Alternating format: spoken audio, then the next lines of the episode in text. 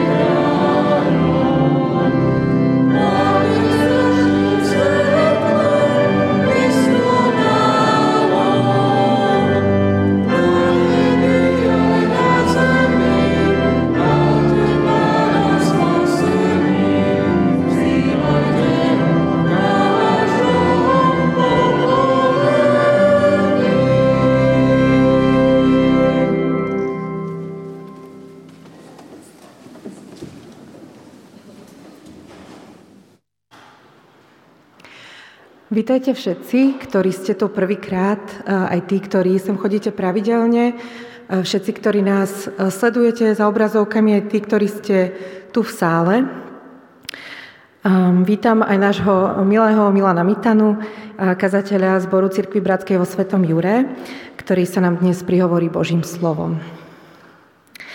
Dnešné bohoslužby otvárajú nový mesiac, a preto je ich súčasťou aj slávnosť Večere Pánovej. Zároveň sme v polovici letných prázdnin, už sa to odsýpa a piatýkrát sa dnes vyberieme na prázdninovú výpravu. A tento raz pôjdeme s Milanom na stavbu a Milan nám prinesie biblický pohľad na radosti a úskalia tímovej práce.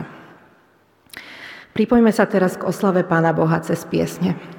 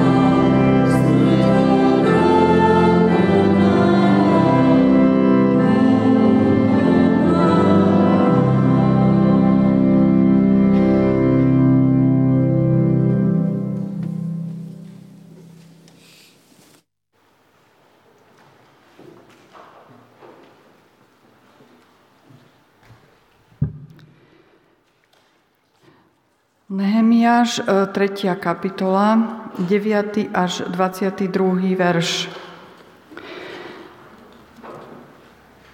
Vedľa nich opravoval Chúrov syn Refaja, predstavený polovice Jeruzalemského obvodu.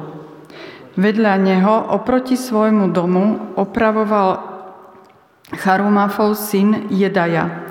Vedľa neho opravoval Chašabného syn Chatúš.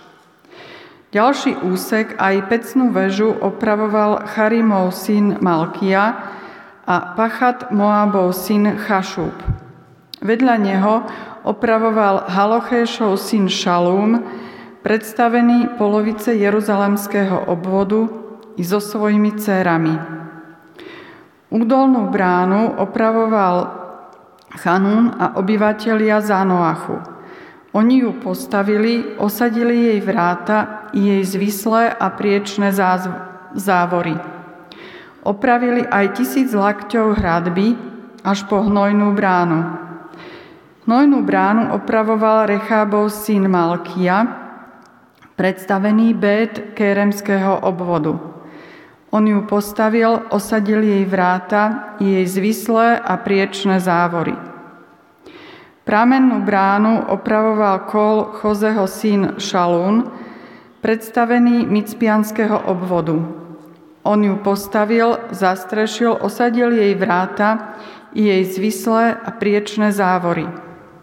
Opravil aj steny rybníka, rybníka Šelach pri kráľovskej záhrade až po schody vedúce z Dávidovho mesta. Za ním opravoval Azbukov syn Nechemia, predstavený polovice bét cúrského obvodu až oproti Dávidovským hrobom po umelú vodnú nádrž a po dom hrdinov. Za ním opravovali leviti pod vedením Bányho syna Rachúma. Vedľa nich opravoval za svoj obvod Chašabia, predstavený polovice kejlského obvodu. Za nimi opravovali ich bratia pod vedením Chenadádovho syna Bavaja, predstaveného druhej polovice kejlského obvodu. Vedľa nich opravoval Ješuov syn Ezer, predstavený Micpy.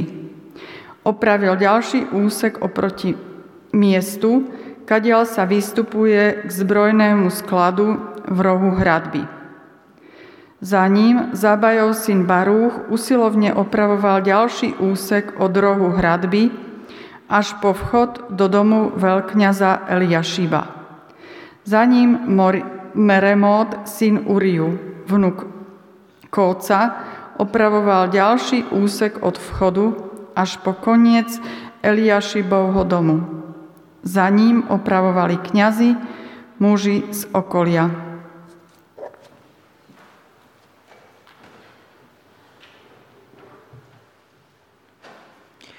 Povstaňme, ak môžete, k modlitbe.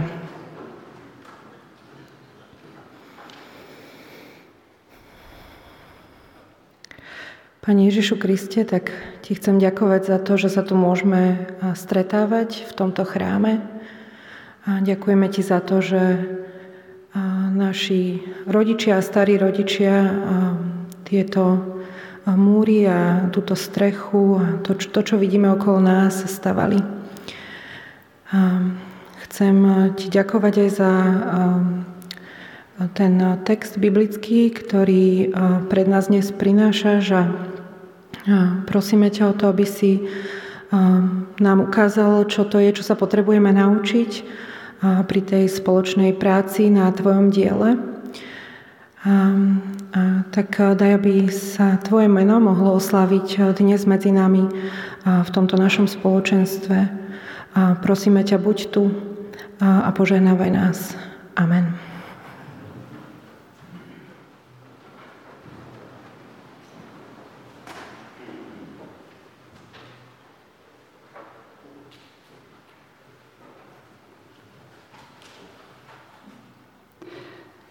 Efežanom 2. kapitola 19. až 22. verš. A tak teda už nie ste cudzinci a pristahovalci, ale ste spoluobčania svetých a členovia Božej rodiny. Ste vybudovaní na základe apoštolov a prorokov, pričom uholným kameňom je Ježiš Kristus. V ňom celá stavba pevne pospájaná rastie vo svetý chrám v pánovi. V ňom ste aj vy spoločne budovaní na Boží príbytok v duchu.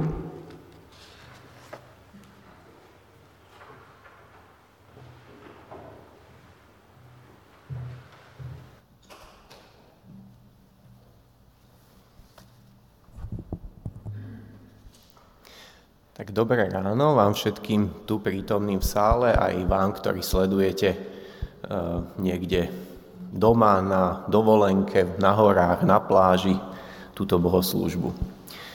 No, ja začnem tak neplánovane, tí, čo ma poznáte, tak viete, že mám rád šport, a teda tí, čo neviete, tak dnes Slovensko získalo takú veľmi neplánovanú medailu v športe, ktorý sa volá golf. A teda získal ho náš reprezentant s irečitým slovenským menom Rory Sabatini. No, ale poďme teda k našej téme. Čo by to bolo za dovolenkové obdobie, ak by sme sa v rámci našich prázdninových, kázňových výprav neocitli aj na stavbe? Veď to by sme snad nemohli byť ani Slovákmi, nie? Vo Svetom Jure sme od apríla do júna prechádzali prvou polovicou knihy Nehemiáš. Teda tou časťou, ktorá hovorí o stavbe hradieb mesta Jeruzalém. Keďže som sa štúdiom postavy Nehemiáša zaoberal niekoľko mesiacov, tak som sa rozhodol vybrať na dnes slovo, ktoré snáď bude vhodné aj v spojení so slávením Večere Pánovej. Budem hovoriť o tretej kapitole knihy. No a schválne som zvolil ten prvý text, e, ktorý teda obdivujem čitateľku toho textu, lebo tam boli e, také ťažké mená. No a keď si takýto text v Biblii otvoríme, tak ho tak preletíme očami a vydáme asi taký povzdych, že fúha, mám to vôbec čítať. Veď to je zase raz taká tá kapitola, kde je plno mien a ku každému menu nejaké doplňujúce informácie, tentokrát o tom, že kde bolo to miesto tej osoby, na ktorom opravovala hradby. No mne sa páči, že v tomto príbehu vidíme relatívne jednotné spoločenstvo, zhromaždené Božím vedením a spojené dohromady prácou. A tiež, až keď som tu sedel, e, tak vlastne mi prišla tá myšlienka, čo už Kristina povedala, že možno, že takúto kapitolu alebo veľmi dlhú kapitolu by niektorí z vás vedeli napísať o tom, čo sa tu dialo v 70. rokoch, keď sa stávala táto modlitevňa a keď aj vás Boží duch spájal dohromady prácou. Zaujímavosťou tej tretej a potom aj následne štvrtej kapitoly je to, že sú v rôznych Bibliách delené rôzne. Teda napríklad v evanielickom a ekumenickom preklade končí 3. kapitola veršom 38. No v roháčkovom, králickom alebo aj v mnohých anglických prekladoch končí už veršom 32. No a následne potom tá 4. kapitola má o 6 veršov viac. Ja dnes teda kvôli zrozumiteľnosti budem používať ekumenický preklad, ale viac menej sa zameriam práve na tých prvých 32 veršov, lebo sa mi zdá, že takto obsahovo o mnoho lepšie sedí. Keď však vnímame kontext okolitých kapitol, okolo tej tretej, tak práve táto pasáž nám môže priniesť lepšie porozumenie toho, čo to znamená, teda takých troch skutočností. Dopadu komunikačného majstrovstva Nehemiáša, o ktorom čítame v kapitole číslo 2, ďalej práce ako takej, no a napokon tímovej práce. Tak poďme cez tie tri body. Najprv k tomu komunikačnému majstrovstvu lídra. Na konci druhej kapitoly, vo veršoch 17 a 18, Nehemiáš hovorí, potom som im povedal, Sami vidíte zlé položenie, v ktorom sa nachádzame. že Jeruzalém je zbúraný a jeho brány sú zničené ohňom. Nože postavme hradby Jeruzalema, aby sme neboli ďalej na posmech. Keď som im rozpovedal o ruke môjho Boha, ako dobrotivé vládla nado mnou, i o kráľových slovách, ktoré mi oznámil, povedali, schopme sa a dajme sa do stavby. Na to priložili ruky k dobrému dielu. Nehemiáš začne ten krátky preslov konštatovaním katastrofálnej reality. Hradby sú zbúrané, brány sú spálené. Toto je realita, v ktorej sme. Nezastiera to, ako to naozaj je. Ďalej sa stotožní s ľudom. Postavme. Prvá osoba množného čísla. Postavme. Spolu. Určiť cieľ, teda postavenie hradieb, to je, to je konečný cieľ, no a podoprie svoje slova osobným svedectvom o, z minulosti, o Božej i kráľovej priazni, ktoré ho sprevádzali. Toho, že slova môžu mať na život a na svet meniaci dopad, toho je svedectvom práve táto tretia kapitola. To, čo sa desaťročia v Jeruzaleme zdalo nemožné, neuskutočniteľné. Mesto bez hradieb, vydané na pospas akýmkoľvek útočníkom, nepriateľom. Odrazu sa to začína diať pred očami tých samotných ľudí a dokonca ich vlastnými rukami. To, čo pán Boh milostivo umožnil, to, na čo sa Nehemiáš do tohto okamihu pripravoval, sa naozaj začína diať. Teraz pár slov k tej k hodnote práce ako takej. Tretia kapitola je opisom tvrdej, manuálnej, kolektívnej spolupráce. Motivačný príhovor, vliatie elánu a nádeje, to sú dôležité veci, no bez práce samotnej, potu, driny a únavy by zostalo iba pri slovách a snívaní, John White v komentári k tejto kapitoli, k tejto kapitoli píše jednoduchú, no kľúčovú vetu. Ešte nikto nedokázal urobiť niečo pre Boha bez práce. Tak málo duchovne, tak málo evanielikálne znie tá veta. Však Už v tom príhovore v tej druhej kapitole sme videli, že Nehemiášové stotožnenie sa s ľudom, postavme hradby, e, že tam bolo to stotožnenie sa s ľudom. No a potom on ako vodca je nielen príkladom v tom, že čo rozpráva, aj keď tu na v tej tretej kapitole ho nenájdeme v tom samotnom zozname, tak následne zo štvrtej kapitole vidíme, že on nielen kecal, ale aj makal. Verše 15 a 17 v 4. kapitole hovoria, tak sme pracovali na diele od východu rannej zory až do východu hviezd, kým polovica držala kopie. V tom čase som nariadil ľudu, nech každý so svojím sluhom nocuje v Jeruzaleme a tak nám v noci pomôžu strážiť a cez deň pracovať. Nikto z nás, ani ja, ani moji bratia, ani sluhovia, ani muži zo stráže, ktorí patrili k môjmu sprievodu, sme si nevyzliekali šaty, ale každý mal svoju zbraň po ruke.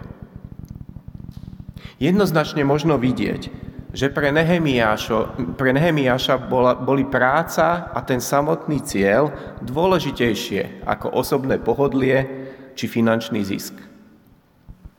V tomto mužovi vidíme príklad komplexného vodcu, ktorých nie je veľa, Dôraz na hľadanie Božej vôle, modlitbu a pôst, napríklad v prvej kapitole. Kombinovaný s výbornými organizačnými, vizionárskymi, rétorickými schopnosťami, umenie riešiť konflikty, tvrdo do úmoru pracovať a aj prácu delegovať. Taká poznámka bokom, práve pre toto niektorí nemajú radi knihu Nehemiáš, lebo teda vraj až príliš idealisticky opisuje vodcu a tímovú prácu a úspech. Ale o tom sa dá polemizovať. Poďme teda naspäť. Ani ako kresťania by sme sa nemali vyhýbať tvrdej práci. Nejde ani tak o to, či pracujeme viac manuálne alebo viac intelektuálne, no mali by sme tú prácu robiť poctivo. Aj v kresťanských krúhoch, dokonca aj medzi tými, čo sú zamestnaní v cirkvi alebo v misijných organizáciách, žiaľ vidíme pomerne veľa aj takých, ktorí majú krásne slova o Bohu, sny, plány, predstavy, no človek sa to až bojí povedať, sú občas zhyčkaní a leniví. V prísloviach je jeden verš, ktorý hovorí, ako ocot pre zuby a dým pre oči je lenivec pre tých, čo mu dávajú prácu. Práca dobre a poctivo konaná neničí. To, čo ničí, je stres, workoholizmus, nedbalosť, možno niekedy prokrastinácia. No a poďme teraz už k tej tímovej práci. Vlastne až teraz sa dostávam k tomu textu, ktorý tu bol prečítaný. Ponajprv niekoľko poznámok k textu samotnému. Zdá sa, že ten zoznam, ktorý nachádzame v 3. kapitole od verša 1 po 32, je zložený z dvoch častí. Po verš 15 sa používa slovné spojenie vedľa neho, alebo doslovne by sa to dalo preložiť po ruke. Vedľa neho pracoval ten a vedľa neho ten a vedľa neho ten. Od verša 16 sa začína používať pojem za ním. Za ním pracoval ten a za ním ten a za ním ten. Zdá sa, e, vzhľadom na túto skutočnosť aj na to, že v zozname chýba Nehemiášovo meno, že, teda, že nie je jasné, či je toto záznam Nehemiáša samotného z jeho memoárov, alebo e, vlastne nejaké, nejaké dodatočné, dodatočný zoznam vložený do textu tým konečným editorom toho znenia, ktoré máme aj dnes k dispozícii. Ďalšia poznámka zo záznamu samotného, v časti, ktorú sme čítali, a teraz poprosím, ak to bude vidieť, takú mapku, sa okrem iného dozvedáme aj o akýchsi administratívnych obvodoch. Nazvime to niečo ako mini okresoch, pričom centra týchto obvodov sú menované. Ono to nie je moc dobre vidieť, ale sú to vlastne tie mestečka s tou hviezdičkou v tom štvorčeku. Teda Jeruzalém, Betkerem, Micpa, Betcur a Kejla. Teda ono sa zdá, že Peržania nechávali určité také lokálne záležitosti na judejcami vedené samozprávy. No a potom ešte jedna mapka by mala ísť. Keď si, keby ste čítali ten text od začiatku, tak zistíte, že tá kapitola je písaná tak, a to je aj taká možno pomôcka preto, aby sa vám to ľahšie čítalo ona je písaná tak, že začína pri ovčej bráne, to je myslím niekde tam hore, a končí pri ovčej bráne. A keď prechádzate textom, tak tými záchytnými bodmi sú práve brány. Rybná, a idete proti smeru hodinových ručičiek, Rybná vo verši 3, Stará, verš 6, Údolná, verš 13, Hnojná, verš 14, Studničná alebo Pramenná, verš 15, Vodná 26, Konská 28, Východná 29 a Strážna verš 31. Pri niektorých bránach v tej druhej časti textu nie je jasné, či to boli brány mesta alebo brány e, chrámu. No, ďakujem za, za obrázky. Tak to je naozaj taká pomôcka pri čítaní takýchto kapitol, ktoré sú plné mien, že, že čoho sa zachytiť. Nemáme presne zachytené v tom texte, akým spôsobom sa zúčastnení dohodli, že kde kto bude pracovať a, a kto mu to určil. Ale je jasné, že je za tým dobrý manažment. Dobré delegovanie práce je tiež jedným zo znakov dobrého vodcovstva. Pri tímovej práci, ako je táto, ide vždy o to, aby sme čo najlepšie, najefektívnejšie dokázali zapojiť čo najviac prítomných. A to môže ísť naozaj aj o prácu v zbore. To nehovoríme len o stavbe. Na jednej strane ide iste aj o snahu využiť čo najviac silné stránky jednotlivcov, No na druhej strane platí, že v úvodzovkách hráme s tým, čo máme.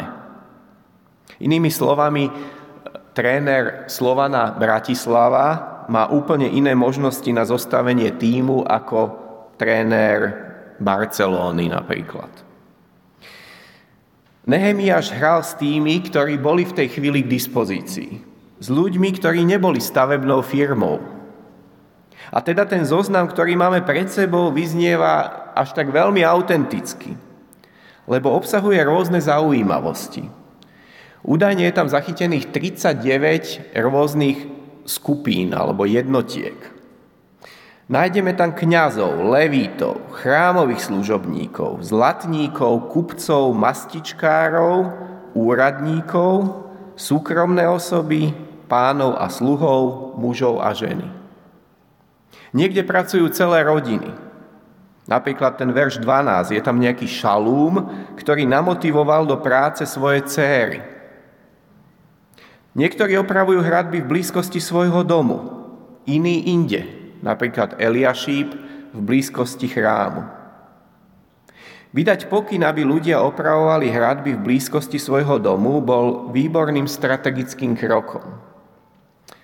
Všetci vedeli, že to musia spraviť poriadne pri svojom dome. Aj teda, aby to pekne vyzeralo, ale hlavne, aby to bolo kvalitne urobené, pretože bol aj taký predpoklad, že keby prišiel nejaký nepriateľ, tak by mohol obkuknúť tie hradby a nájsť tie slabé miesta a práve tadiaľ zaútočiť. No a teda prvými obeťami toho útoku by pravdepodobne boli tí ľudia v tých domoch hneď za hradbami. E, moja Monika ma upozornila ešte na taký zaujímavý detail, že, že ako to bolo s tou komunikáciou ich e, práve v tých miestach spojov, teda, že jeden upravoval tu, druhý vedľa neho. Teda, ak som ja opravoval na jednom mieste a mal som suseda po ľavej ruke, po pravej ruke, tak zrejme tí susedia museli dobre komunikovať, ako spojiť tie hradby dohromady, aby teda v miestach tých spojov nebolo to slabé miesto. A podobne je tomu aj pri tímovej práci. Aj tam je potrebná dobrá komunikácia, hlavne v tých miestach spojov. Teda tam, kde sa naše nejaké úlohy, zodpovednosti prekrývajú. Aby to nebolo o presadzovaní seba samého a môjho pohľadu na vec, ale o kvalite diela. No, aby to nebolo celé také idylické, tak napríklad vo verši 5 sa hovorí aj o ľuďoch, ktorí sa nechceli zapojiť a ani sa nezapojili. Tento zoznam netreba chápať ako nejaký definitívny a kompletný s pravdepodobnosťou hraničiacou s istotou ide len o čiastkový zoznam tých, ktorí stávali hradby. Ten zoznam je tak pestrý a neuhladený, že ide v skutku o tímovú prácu veľmi rôznych ľudí, ktorých však napriek ich rôznosti spojil spoločný cieľ vybudovať hradby svojho mesta. Ako druhý text pre ku dnešnej kázni som zvolil Pavlovú pasáž písanú kresťanom v Efeze, ktorá akoby premosťovala deje v 3. kapitole Nehemiáša s tým, čo sa dialo po letniciach v dobe novozmluvnej, ktorá má ešte silnejší dopad na to, čo žijeme my dnes. V tom texte sa hovorí o celej stavbe, pevne pospájanej, rastúcej vo svetý chrám v pánovi. V tomto obraze sú tak kresťania s pohanou, ako aj židov v Efeze, ale aj my, ktorí o 2000 rokov neskôr veríme v toho istého Krista a sme súčasťou toho istého Božieho príbytku budovaného v duchu. V tom duchu, ktorý prišiel na deň letníc. Aj my máme výsadu byť spoluobčanmi svetých a členmi Božej rodiny. Stavba ducha, ktorá začala na letnice v Jeruzaleme, je v duchu budovaná dodnes. Kapitola v Nehemiášovi končí veršom 38. A tu sa mi viac páči evanielický preklad, ktorý vraví, a keď boli celé hradby pospájané do polovice výšky, ľud dostal chuť do práce. Neuveriteľné. Za pomerne krátky čas má celé spoločenstvo pred očami výsledok svojej spoločnej tímovej práce. Čiastkový výsledok, ale nie je to niečo viditeľné. Aj vy tu na Cukrovej tiež budujete stavbu. Respektíve ste Božou stavbou ducha. Pričom uholným kameňom je Ježiš Kristus. Aj vy potrebujete tímovo pracovať. Hľadať pred Bohom jednotu i odpovede na mnohé dôležité otázky služby a vodcovstva. A tak sa modlím, aby ste inšpirovaní príbehom Jeruzalemskej a Efeskej komunity budovali stavbu ducha. A sami boli budovaní, aby aj ďalší obyvateľia nášho hlavného mesta mali možnosť aj skrze vašu službu skrze vašu lásku, vzťahy, porozumieť, že uholným kameňom celej stavby života a histórie je Ježiš Kristus. Jeruzalemská komunita bola zjednotená Božím vedením pri práci. My sa teraz pokúsme zjednotiť ako spoločenstvo v spievanom kréde, vyznaní viery, no a po ňom v slávnosti Eucharistie. Amen.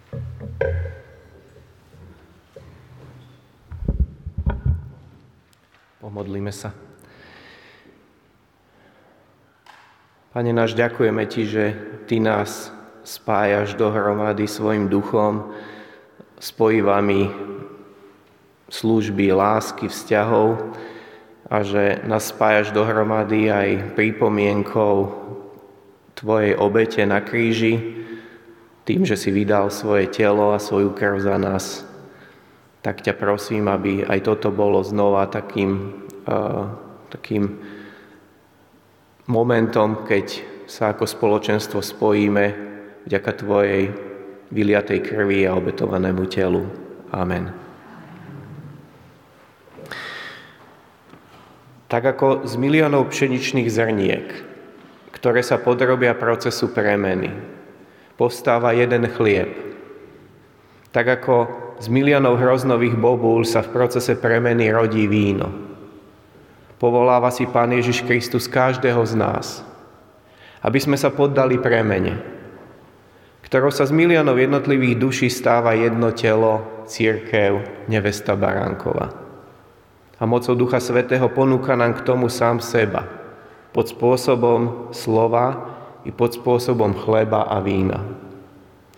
Pozývam preto všetkých vás, ktorí vyznávate, že ste ochotní nechať sa premieňať Duchom Svetým na telo Kristovo, aby ste sa zúčastnili na slávnosti Večere Pánovej.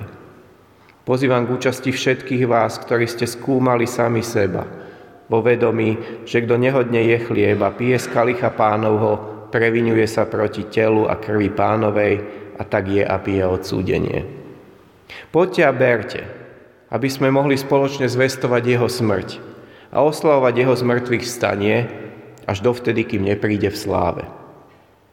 Oznamujem vám to, čo som prijal, že pán Ježiš v tú noc, keď bol zradený, vzal chlieb a keď dobrorečil, lámal a riekol, vezmite, jedzte, toto je moje telo, ktoré sa vydáva za vás. To činte na moju pamiatku. A podobne, keď bolo po večeri, vzal kálich a riekol, píte z neho všetci. Tento kálich je nová zmluva v mojej krvi, ktorá sa vylieva za mnohých na odpustenie hriechov.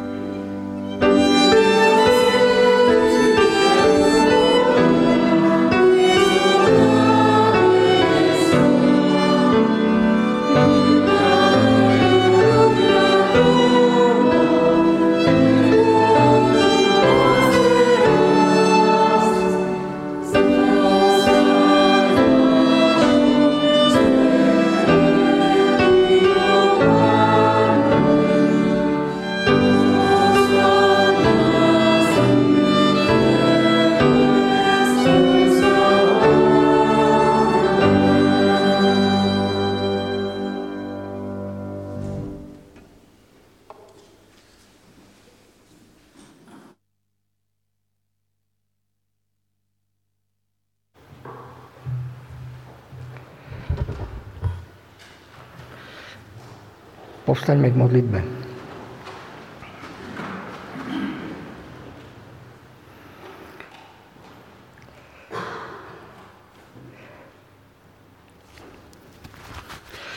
Pane, aj touto piesňou sme vyjadrili svoju jednotu, aj týmto, týmito slovami, ktoré teraz vyslovím, chcem vysloviť vysok, veľkú vďaku za Tvoje telo a Tvoju krv, ktorá sa vydala za mňa, ktorá sa vydala za každého jedného z nás. Učinil si nás súčasťou svojho tela. Tým, že sme prijali tento kúsok chleba a tento, toto malé množstvo vína.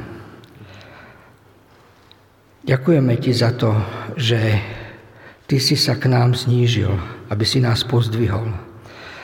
Prosíme o to, aby sme aj my boli schopní sa spojiť a so všetkými darmi, ktorými si nás každého jedného obdaroval, vytvárali nové spoločenstvo. Spoločenstvo lásky, vzájomnej podpory, vzájomného vyučovania a aby sme tak vybudovali domov pre naše deti, pre našich vnukov, pre našich priateľov, pre ľudí tohto mesta, aby sme ako církev boli naozaj svetlom a soľou teda tým, čím si nás Ty učinil pre tento svet, v ktorom žijeme a pre túto dobu. Máme za sebou ťažké obdobie, v ktorom sme boli rozptýlení každý vo svojej domácnosti. Bolo to podobné ako to rozptýlenie izraelského národa vo vyhnanstve. A pozývaš nás k tomu, aby sme obnovili túto stavbu, toto spoločenstvo Daj nám prosím k tomu inšpiráciu, silu, aj dary, aj energiu, ktorú by sme do toho vložili. Prosíme o to, aby si každého z nás nadchol pre túto prácu. Amen.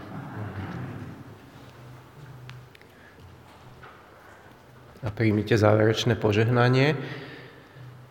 Nech nás všetkých požehná Otec, ktorý neváhal obetovať to najcennejšie, čo mal svojho syna. Nech nás všetkých spája svojim duchom a tie spojí vami vzájomnej lásky a služby. Amen.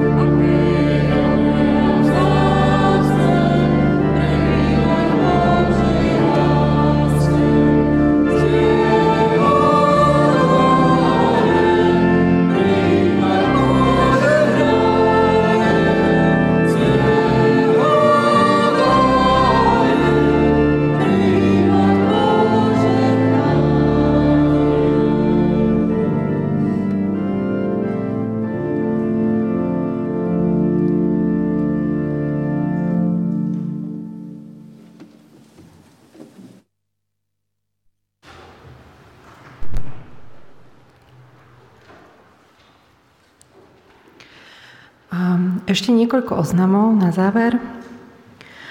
Pozývame vás na nedelné bohoslužby aj počas letných prázdnin. Pravidelne sa stretávame vždy o 10. hodine. Na budúcu nedelu sa vypravíme za šťastím. Takže výprava za šťastím budúcu nedelu o 10. A bohoslužby naďalej vysielame online, takže máte možnosť nás, nájsť ich na našom Facebooku, prípadne potom aj na YouTube. Informácie o aktuálnych témach bohoslužieb a aj o našom spoločenstve nájdete na www.cbba.sk a chodia vám aj e-maily s informáciami, pokiaľ vašu e-mailovú adresu máme. A ďakujeme vám za všetky príspevky a finančné dary, ktorými podporujete to, čo sa v našom spoločenstve deje.